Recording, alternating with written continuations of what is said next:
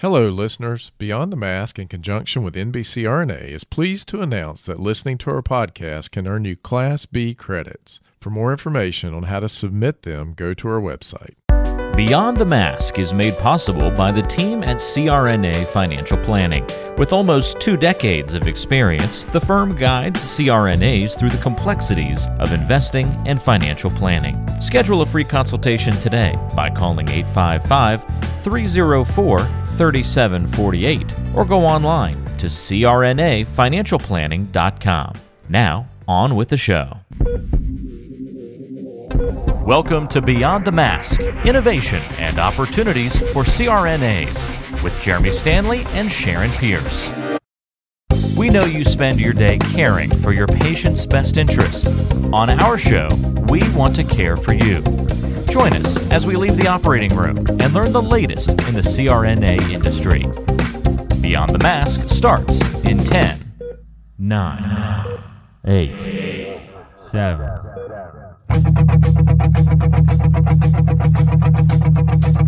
Welcome, Sharon.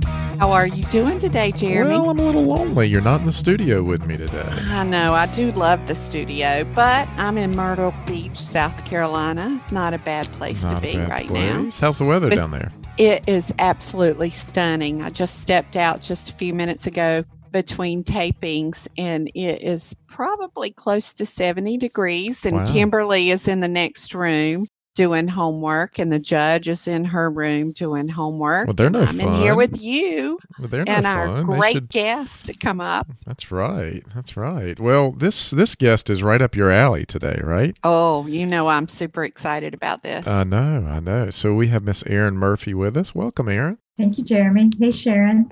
How are you? I'm real good. It's really, really great to be with you. And I will say, you know, from St. Paul, Minnesota, where I am, it is sunny and lovely and probably about 30 degrees. 30 so Oh degrees. my.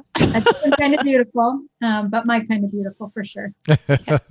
So how many inches of snow are on the ground up there already? You know, we have had a lot of snow already, but it keeps Wow. melting. So there's just a scattering of snow right now. Um, but we've had two big snowstorms already, which is unusual. One before Halloween. Um, so well, you know that would just fit winter, with the year, Erin. Everything is unusual, right? Yeah. right.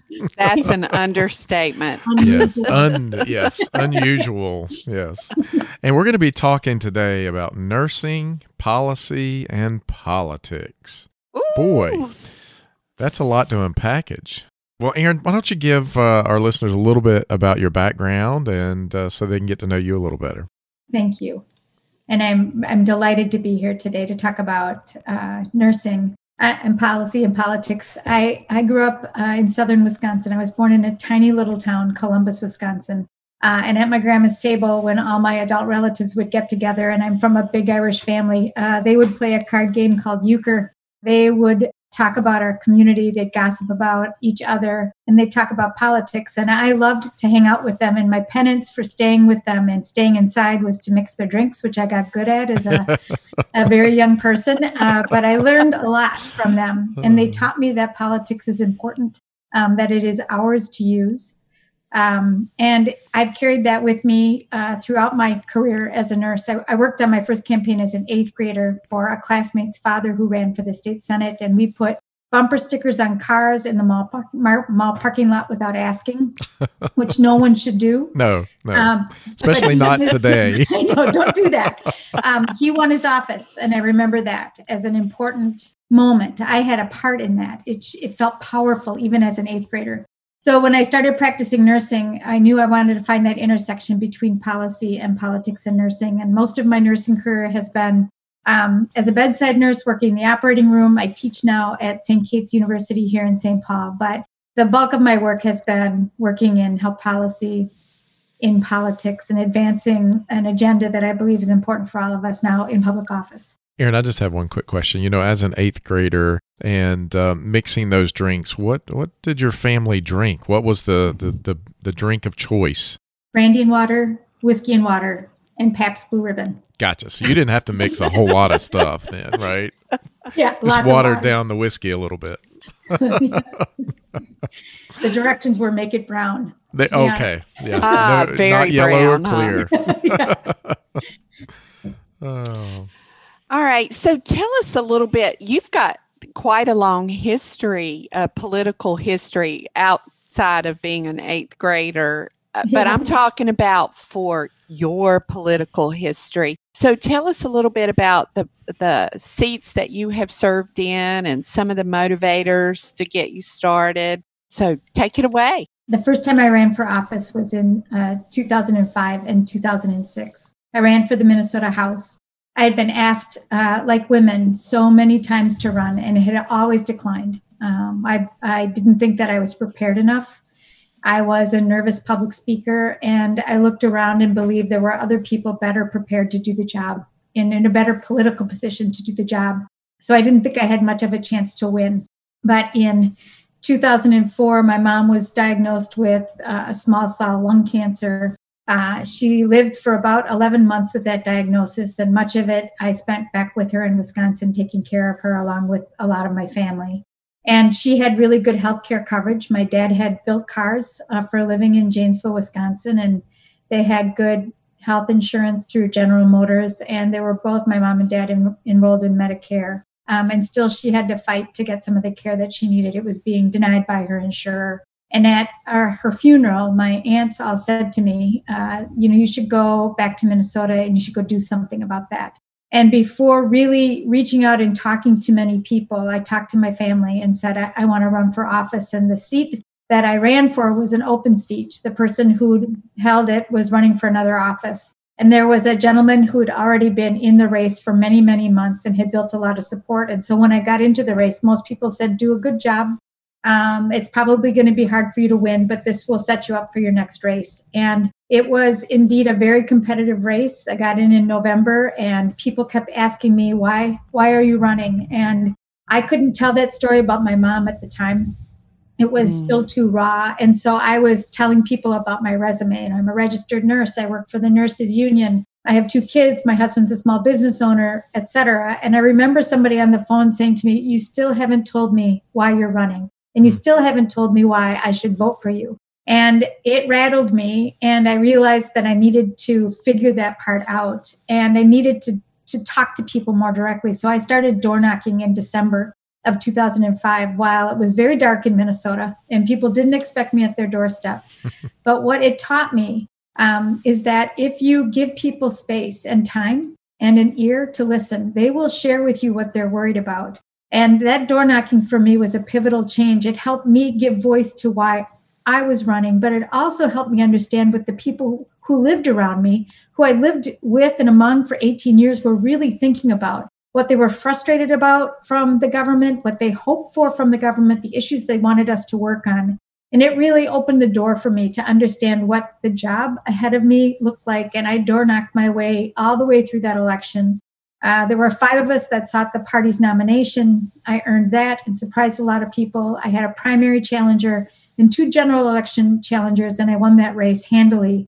Uh, nobody expected me to. Everybody kept thinking she's she's not ready, she can't do it, and we did. And all of the time that I spent on the doorsteps with people in their homes, listening to them, was the preparation that I needed to actually represent their interests. And I was ready to go when I was sworn into office in 2007. So I served in the House for 12 years, much of it in leadership, a term uh, as the majority leader in the House, and in 2017 got into a race and ran for governor uh, here in Minnesota, which was a transformative experience for me. We almost won. We came in second out of three in the primary, so we made it all the way through uh, to the the last stage of the race. And it left me with a deeper belief in what we can accomplish together if we run from a hopeful platform with purpose and we don't shy away from the hard issues that we face but we actually talk about them with candor and with honesty. And it it really renewed my belief in what we can do together um, using the tools of politics. And so uh, after a lot of uh, rest and thought i did make the decision to run for the minnesota senate um, because i believe in what we can do together. And i'm very excited to say that i just earned this seat uh, here and Congratulations. the first series of orientation and, and I'm on my way. Wonderful. Wow. Now, if I can go back, you talked about door knocking, and you know, I ran for the state house in North Carolina unsuccessfully, but getting other nurses to help with door knocking was a hard lift and they wouldn't do it. But I enjoyed it. And, you know, my campaign manager, Kimberly, we would go door knocking every Saturday and Sunday. And it was probably one of the most enjoyable things that I did. But nurses just wouldn't come out and help. Could you talk a little bit more about the effectiveness of that and why you shouldn't be scared to do it? I nurses are so incredibly well prepared to run for office. Uh, and it is the work that we do every day uh, and the relationships that we have with the people in our care that are the preparation for it. You know, the first uh, campaign message that we used was listen, diagnose, and act. And for those two years, I talked all the time about how I was going to listen to the people of Minnesota Mm-hmm. I was going to work to diagnose the root of the problem and act to solve it. And after I got elected, I was bragging about it, like with my family, like I can't even believe this happened. And this was our message. And my brother said, Erin, that is the nursing process. My brother's yeah. also a registered nurse. Mm-hmm. When I door knock, um, and I still love to door knock, uh, I think about when I first meet a patient. Hi, my name is Erin Murphy. I'm going to be your nurse today. Hi, my name is Erin Murphy and I'm running to be your representative in the Minnesota Senate. I'm running to be the next governor of the state of Minnesota. It opens up a conversation. But the thing that I needed to learn was to listen, just like you want to listen to an evaluator assess a patient. You want to listen to understand what the person there is going to share with you. Um, some people don't want to talk to you. Um, they'll decide right away, oh, you're a politician. I don't want to talk to you. But most often, people will at least give you a moment. And sometimes they will give you a lot about what they're experiencing. Um, and I learned about people's, you know, their kids and their grandkids, their concerns financially. Um, I learned a lot about people's conditions, sometimes more than I wanted to know. I was often invited into people's homes, uh, and I almost always went in because I have faith in people. Um, I've been uh, offered warm bread. I've been offered a drink of water. I've been offered a stiff cocktail. Um, I remember going into somebody's home and he'd prepared a song. Like he knew I was going to get to his doorstep. And so he said, I've been waiting for you. And he had written a song and he sang it. And it was wow. funny and lovely. Um, but people do invest in you. And, and when I think about the body politics right now um, and what we're experiencing across the country, some of that I think is rooted in the fact that so many people feel like they don't matter anymore, that they are left behind, um, that what is important to them is being overlooked. And yep. I think we have to touch that again. And we have to do it, you know, with our own human connection. Uh, and so the preparation I had as a nurse, um, being able to, you know, find a way to engage in a conversation, to get somebody to open up who might not want to, um, and to actually listen acutely to understand what it is that they're trying to say and find a path forward uh, was the preparation uh, that I didn't realize I was uh, undergoing as a as a practicing nurse, but it served me and continues to serve me so well. Uh, and so that's why I always say, nurses, nurses, nurses, you got to run because we're ready. We're ready to do the work, and I think America needs us right now. So, Erin, uh, you know, nurses have the preparation. You obviously have the empathy. One of the things that, that I've noticed is when nurses or CRNAs run for political office, it, it makes um, your physician colleagues a little nervous. Did you run into that as well? And how did you deal with that, um, especially now winning several elections? Yes, I did. Uh, I remember uh, the lobbyist for the medical association reminding me that physicians are at the top of the heap, right? They they can do anything they want as mm-hmm. doctors, and um, you know nurses aren't at the same. Uh, especially when I have worked on uh, scope of practice issues, and we did um, move full practice authority for advanced practice nurses here um, while I was the majority leader. It does get tender, and uh, I think the the way always to overcome that tenderness uh, is with personal relationship and you know making sure that you know i'm not a jerk about it uh, but also you know recognizing uh, and trying to to say we have room here for both of us. Uh, and when i think about the healthcare system and the shortage of providers and the real need for us all to be able to work to the top of our education and license in order to meet the needs of the health of the people uh, there just isn't a reason for uh, the fencing out of one another, even though it is uh, often the behavior that we see uh, as we're moving legislation forward. So, you know, once in a while I've heard things um, that were a little less than kind, but for the most part, because I have operated, I believe, as a person in principle with integrity and candor, um, I've gotten that in return from uh, physicians that I've worked with, uh, and I'm grateful for that. Yeah, Sharon, did you get that?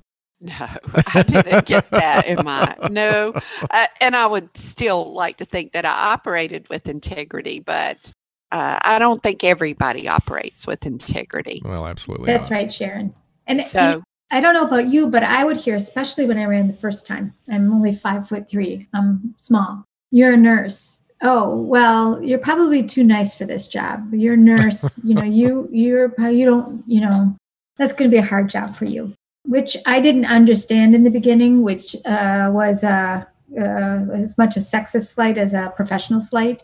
And I heard it for sure uh, when I was running for governor. Um, and I had an answer that I sometimes used about, uh, well, you would understand KY jelly and using it for, you know, the use of procedures that we have to do. Uh, and my campaign manager didn't like when I would talk about KY jelly because he said it invoked other things for people. or nurses would sometimes say KY jelly is optional. And uh, Oh, you know, that came to mind sometimes when I was hearing you're too nice. Um, but to be honest with you, all, all kidding aside, the work of registered nurses puts you in difficult situations where you you have to face without turning away the hardness of life. Um, to be able to advocate and Mm. care for a patient, you don't get to walk away when it's tough. Um, and it is the preparation you need to do this work. And we are empathetic people rooted in advocacy and caring, but that doesn't mean we're not tough. And in fact, nursing made me tough enough to do this job uh, because I'm not afraid to walk away from the things that are difficult. I'm not afraid to walk away from a hard fight or a hard vote uh, because it is important to do that work for the people, just like it is important to do that for the person in your care.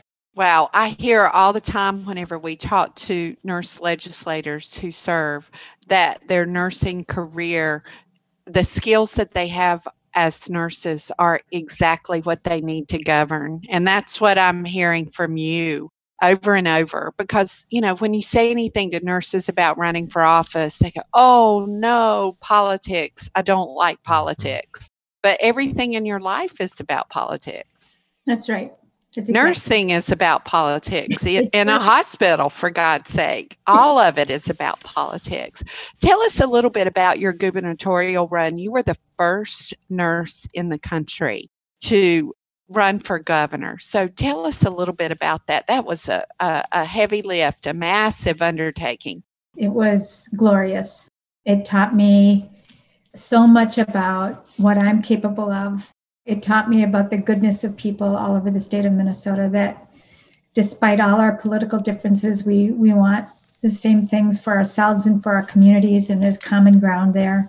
Uh, it taught me to be hopeful again uh, about politics, and it whet my appetite to do more. It is a big it is big you know minnesota's a big state uh, trying to get to all of its corners and talking to 5 million people um, requires both a lot of time uh, building a really strong team. And uh, i know sharon you've met james um, hager my campaign manager but he is my partner in in so much of the work that i am doing uh, you know a lot of people did th- think i could you know succeed they thought i would be in and out quickly so I had to overcome that uh, in order to raise the money that I needed uh, to succeed and to compete successfully. You know, there were nurses all over the country who contributed to our campaign, including you. Um, and we built a strong network uh, of nurses, but we also built a strong network here in Minnesota. And with each month, uh, we built and built and built and built. And you know, got to, uh, well, like I said, we, we made it all the way through into the primary. There were nine of us uh, Democrats in the race to begin with. And, uh, and I just, I can't say enough about the power of it. Uh, and I really hope for another opportunity to run um, statewide here in the state of Minnesota. Um, I hope so. But it was, uh, you know, I could talk about it for a long time. I will say this though, I having not prevailed in the primary was difficult, and losing a race um, that you invest yourself in is you know is a form of loss and grief that I was prepared for, but it hurt a lot. And I met with um, our pollster about a year after the race. Um, I was out in Washington, D.C., and uh, her name is Jill Normington, and I am very, very fond of her. She's smart and deeply connected to people. And she was asking me how I felt, you know, a year out after the race and what was I thinking about. And I said, the one thing that I can't like escape, I can't get out of my memory and out of my eyesight is this feeling as we were heading into the primary of love. And when I think about what was happening all around me, what I feel is love. And those things seem asymmetrical to me. And she said, when you touch people in a way that you create a movement, so that people are coming with you because they believe in what they can do with you, you create a real sense of affiliation. The root word of affiliation is philos, it's love. Um, that makes sense. And it helped me put into context what I'd experienced and what I was feeling and why I feel so committed to more of the same. Uh, because it takes that sense of connectedness to people and their hope to break down both the, the challenges that we're facing in politics right now, but also to really move us in the direction of the thing that, as a self governing people, is so fundamental that we, the people, we together build our future using these tools. And if we reject them because we think they're yucky, um, we are rejecting our own power. And that's no good for a democracy. And so I got to experience that in a in a very palpable way, uh, and I I hope to continue to not only feel that for myself, but to share that with other people, um, and restore people's faith in what we can do together, uh, so that the democracy and our republic live on. Well, Erin, you know, I haven't heard the word love in politics in a very long time. So that was very refreshing. But in light of where we are in this country politically, and if we're asking nurses to get involved, because I hear this from you know, our CRNA clients, you hear it from nurses. Um, the reason they don't get involved is because of that animosity. Uh, mm-hmm. that they see every day and so forth. Now, your take is a little bit different, which most of the folks that we have on our show who have run for political office say what you say but it still doesn't seem to transcend across to nurses and CRNAs or APRNs out there. Can you talk to that just a little bit? How do they get to where you are? The animosity, the um, all of the things that we don't like about politics, they exist, and I try to root myself in in the lives of people and not get caught in the trappings of the office or what's happening underneath the Capitol's dome uh, because that is the domain of politicians um, and some who use you know the power of their office the leverage of their office um, to try and uh, force an issue or you know to minimize or harm others. And that happens and it exists. And to the best of my ability i try not to practice that. I try to model my own form of leadership. But what i found over and over again is that if i am rooted in the people of the state the people who live around me, but all over the state of Minnesota. They they keep me honest for sure, um, but they also uh, are able to instill in me, and I think in each other, we can hold on to what we what we want, and hopefully what we can build together. So I remember the first time we were in the majority as Democrats in the House and we went into the minority. So that was in 2010 for me, the first time we went into the minority. And I was really upset about it. There were people that I'd served with that I cared a lot about, and they'd lost their office. And it was through a lot of negative campaigning that both sides engage in. And I, I was really feeling that, and it was coming through in, in the communication that I was using, both in my speeches on the floor and in my written communication out to the people who had elected me. And I got emails back from people saying, What's going on with you? what I don't I don't like what I'm hearing from you. You sound so partisan. You sound so angry, and it made me you know look within and course correct um, because that's not what I am, and that's not what I want to be, and I don't want to be. I don't want to convey that to people either. We lose faith in one another when we do that. So I know what I am talking about uh, seems foreign, and I I also know that it doesn't exist everywhere. Um, right. But I think we can build it and make it so. There was an article written and published, uh, I think it was in The Nation after this presidential race, and it was titled The Politics of Joy.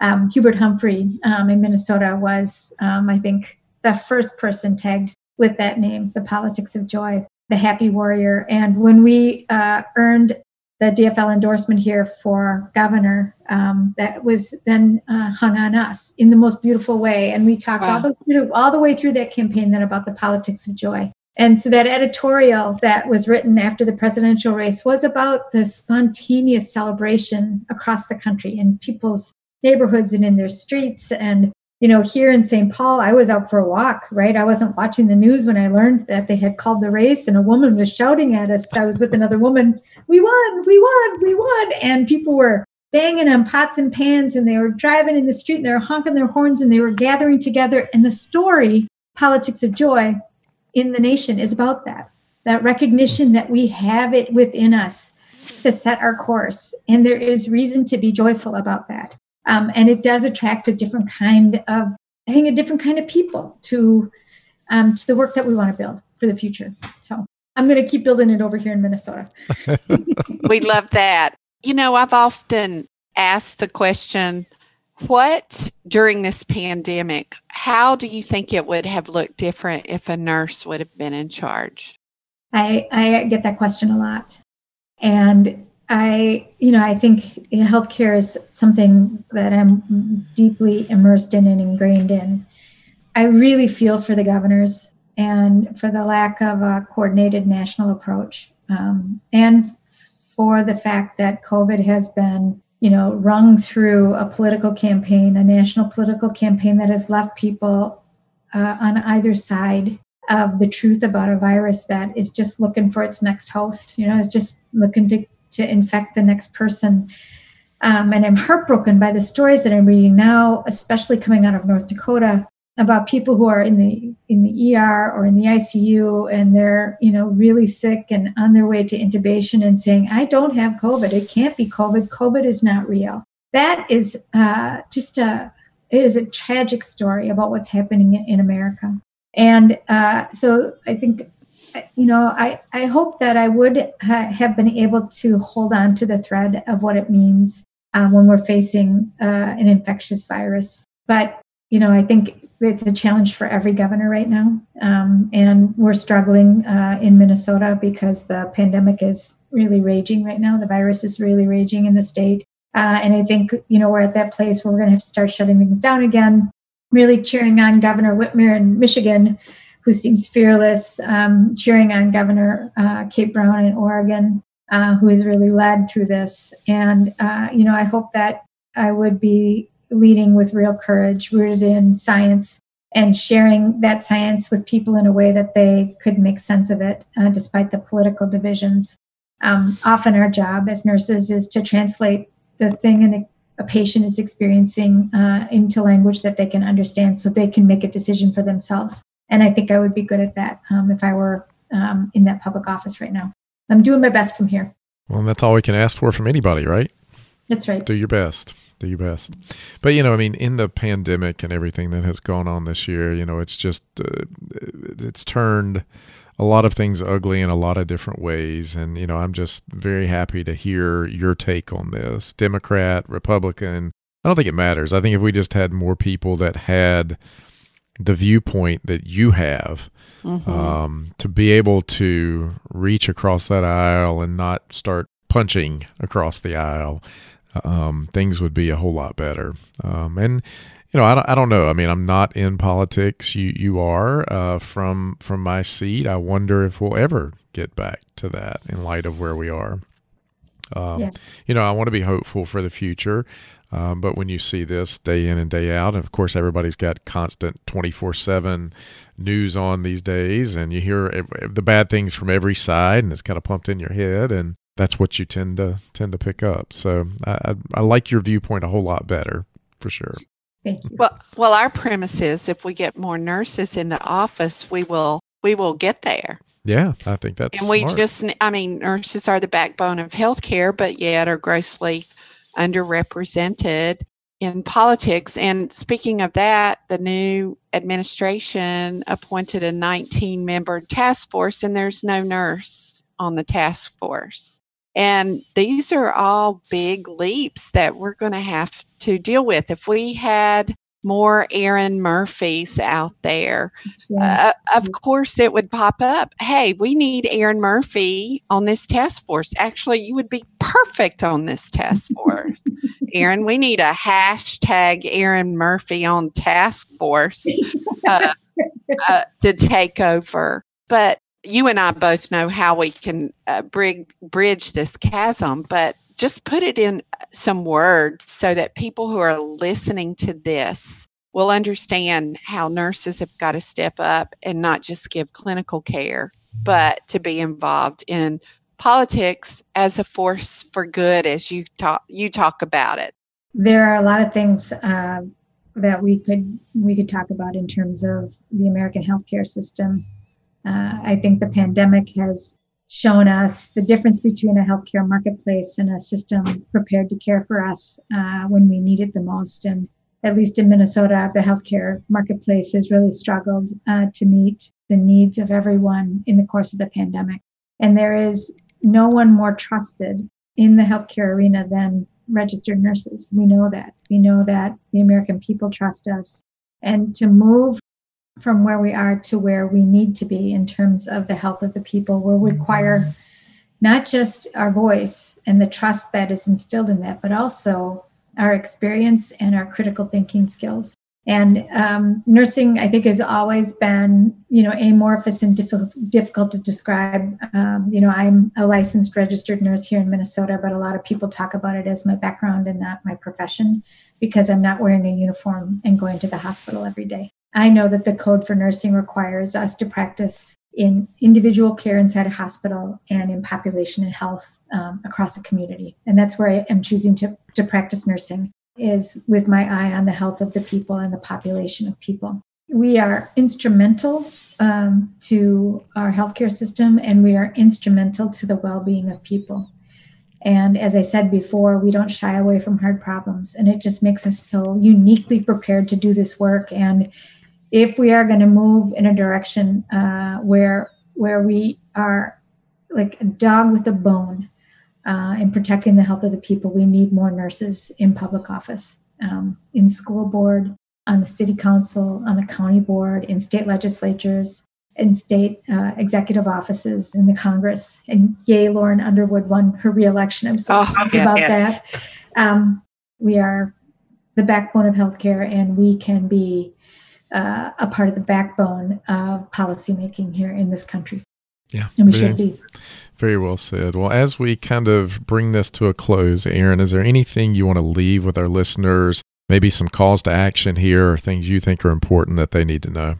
Well, I always make sure to remind us uh, that if we're not in public office yet, uh, we need to think about running. And it takes women sometimes six or seven invitations, uh, serious invitations to run before they actually consider it. So if you're listening, think about running for office. I am I'm asking you to consider it. Also, make sure you know uh, your state representative, your state senator, uh, the decision makers. Um, make sure that they know that you are a content matter expert. You know healthcare. Uh, most people elected to office are not experts in healthcare, and they need people that they can trust. And it is a place of significant influence for us, uh, where where we can uh, serve as advisor to those who are elected to represent us, and then find out who the nurses are who are, you know, taking the step to run, because there are many. Um, and together, in a network across this country, we can support them with our time with our treasure and with our um, our support um, because uh, running for office is uh, both a glorious experience as I describe it and it's scary as shit when you get started. Um, and so it's really, really helpful to have your fellow nurses with you saying you can do it and I'm with you. yeah. Yeah. And it's expensive, right, Erin? yeah. All good points. But, you know, Jeremy, my biggest takeaway, and I love this line and I wrote it down because she talks about how a lot of people uh, think of politics as you said yucky. Yeah. Um, but if you don't participate, you're rejecting your own power. Mm. That is so profound to me. And it's absolutely true. I just hadn't thought about it in those terms. So I'll probably steal that line, Erin, because it's so good. And Jeremy, just to let you know, you know about Kimberly and I's project at Yale and the campaign school. Erin has been with us since day one, offering her expertise, her time, her treasure, and you know, we're going to keep her busy for a very long time, encouraging nurses to run for office going forward.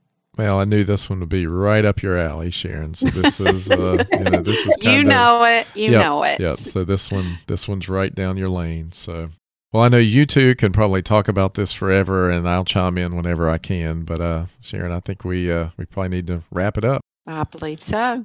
All right. Well, we want to thank you, Erin, for being with us. Absolutely. And for all the wonderful things you've told our listeners and for the good that you're doing for the people up in Minnesota. And uh, I'm sure they appreciate that as well. And just from your demeanor and your tone, I think uh, everyone can understand that you're not only a great nurse, but you're also a great person. And that, that comes through. So we want to thank you for being with us today. And we want to thank our listeners for listening to Beyond the Mask with Jeremy Stanley and Sharon Pierce. And the single best way to help our show grow is to tell others because, you know, Sharon, we're in the top 50 medical podcasts in the country now. I know, but I want more, Jeremy. I want to be in the top 10, you know, at least the top 10. You know, I don't know why it doesn't surprise me to hear you say you want more. Why is that, Miss Yale?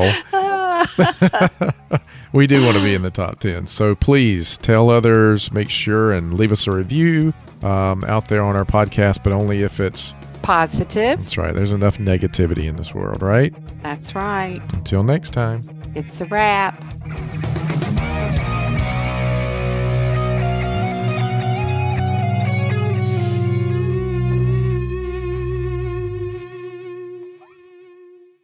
Today's show was made possible by the folks at CRNA Financial Planning, an independent consulting firm that offers financial planning services exclusively to CRNAs and their families. From planning for a child's future college expenses to building a predictable income stream in retirement, the firm is committed to offering you comprehensive financial services, customized to fit your unique needs and objectives.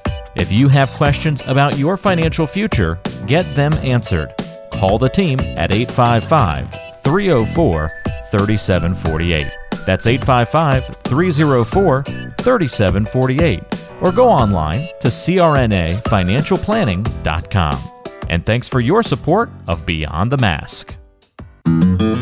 Hi, this is Jackie Rowles, President of the International Federation of Nurse Anesthetists and President and founder of Our Hearts, Your Hands, a global anesthesia support community that takes donations to allow nurse anesthetists in low and middle income countries to go to educational programs, buy equipment, or textbooks. Your donations are tax deductible, and we would appreciate your support. OSA EMR is a free anesthesia EMR developed by CRNAs that you can download and use on an iPad. Our nonprofit mission is to make sure that solo and small practice CRNAs can digitally record their anesthetics. To learn more, visit osaemr.com to download and consider donating to our cause. Remember, for CRNAs, data is destiny. Like what you're hearing? Be sure to subscribe to the show on Apple Podcasts, Google Podcasts, Spotify, Stitcher, and anywhere you like to listen to shows. Also, be sure to check out BeyondTheMaskPodcast.com. Each episode is posted there with a corresponding blog post, and we timestamp important parts of the episode to help you quickly get to the content you're looking for. Also, check out the special series section on the site. You can follow along and catch up on the CRNA History Series, episodes specifically about political conversations in the industry, or try the CRNA Personal Finance Series. It's all on BeyondTheMaskPodcast.com. And if you have a question for the show or want to be a guest, or even suggest a particular topic, fill out the contact form on the site or send an email directly to us at info at beyondthemaskpodcast.com. And lastly, let's take the conversation social. Check out our Beyond the Mask podcast Facebook page and Facebook group.